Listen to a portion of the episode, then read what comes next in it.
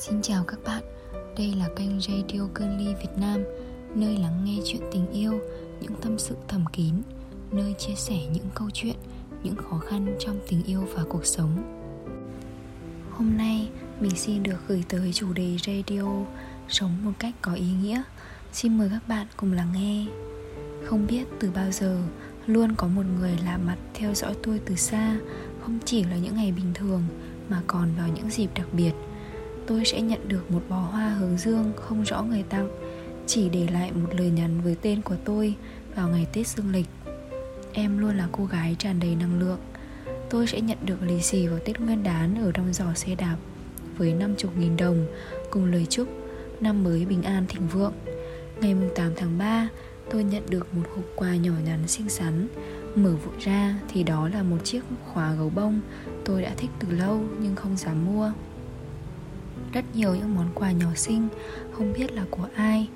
Tôi rất tò mò về người tặng quà mình, lưu ý đến mọi người xung quanh thì không có manh mối. Quà tặng không đắt tiền, nhưng vào những lúc tôi thấy bế tắc nhất, luôn có một vật gì đó xuất hiện xoa dịu trái tim tôi. Dần dần, tôi coi đó là một bất ngờ thú vị nhỏ trong cuộc sống. Tôi cũng thật sự khâm phục người đó.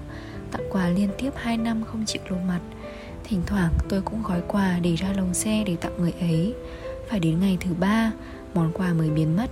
Không biết người kia có nhận được không, Nhưng tôi mong họ sẽ vui Vì có một bạn nhỏ đã cảm động trước sự kiên trì ấy Và mong muốn được làm quen. Ngày hôm thứ bảy, Khi đi học về, Tôi nghe thấy tiếng cãi nhau trong nhà. Muộn phiền vì những chuyện nhỏ nhặt của người lớn. Tôi đã để cặp sách ở giò xe đi dạo quanh làng, Hít thở không khí trong lành, Ngắm những chú cá. Trước sân nhà hàng xóm, Mắt đôi mắt đáng yêu nhìn tôi.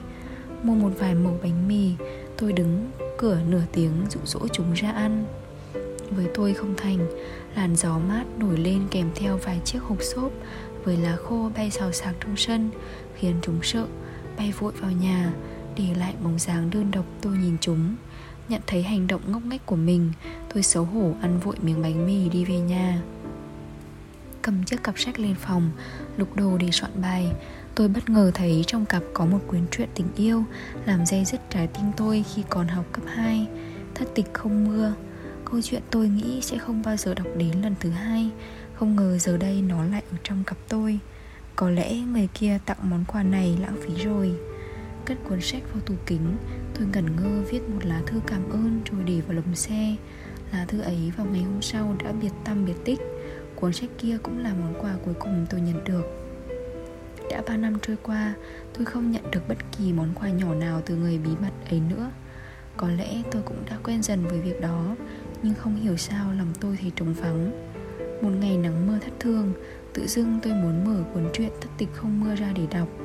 Đọc trong 3 tiếng đẫm nước mắt đến trang cuối cùng, Tôi nhận được một lời nhắn.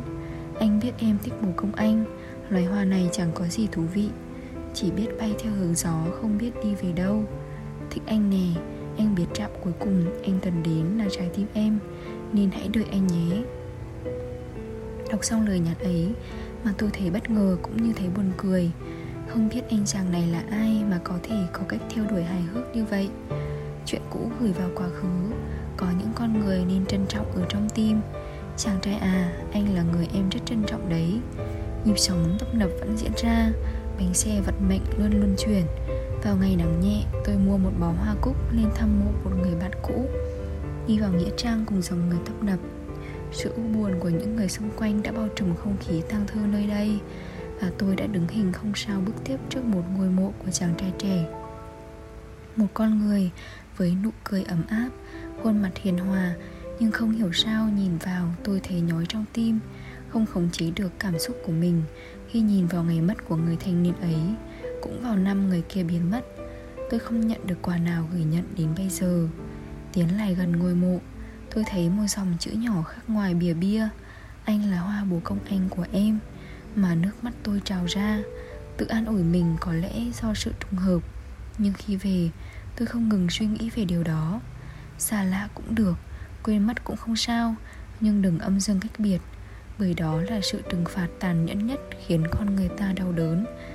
Khi thở không muốn nhìn thấy mặt trời của ngày mai, Người lạ ơi, Anh là một phần tươi đẹp trong thanh xuân của em. Dù không biết cuộc sống hiện tại anh thế nào, Nhưng cầu mong anh bình an khỏe mạnh Luôn là chàng trai ngọt ngào trong ký ức. Con người ga lăng mà em hay mơ tưởng đến. Cảm ơn các bạn đã lắng nghe radio của Girly Việt Nam. Mọi thắc mắc và chia sẻ câu chuyện, Xin gửi về fanpage facebook girly.vn Hoặc website www.girly.vn Xin chào và hẹn gặp lại các bạn trong các số radio kỳ tới.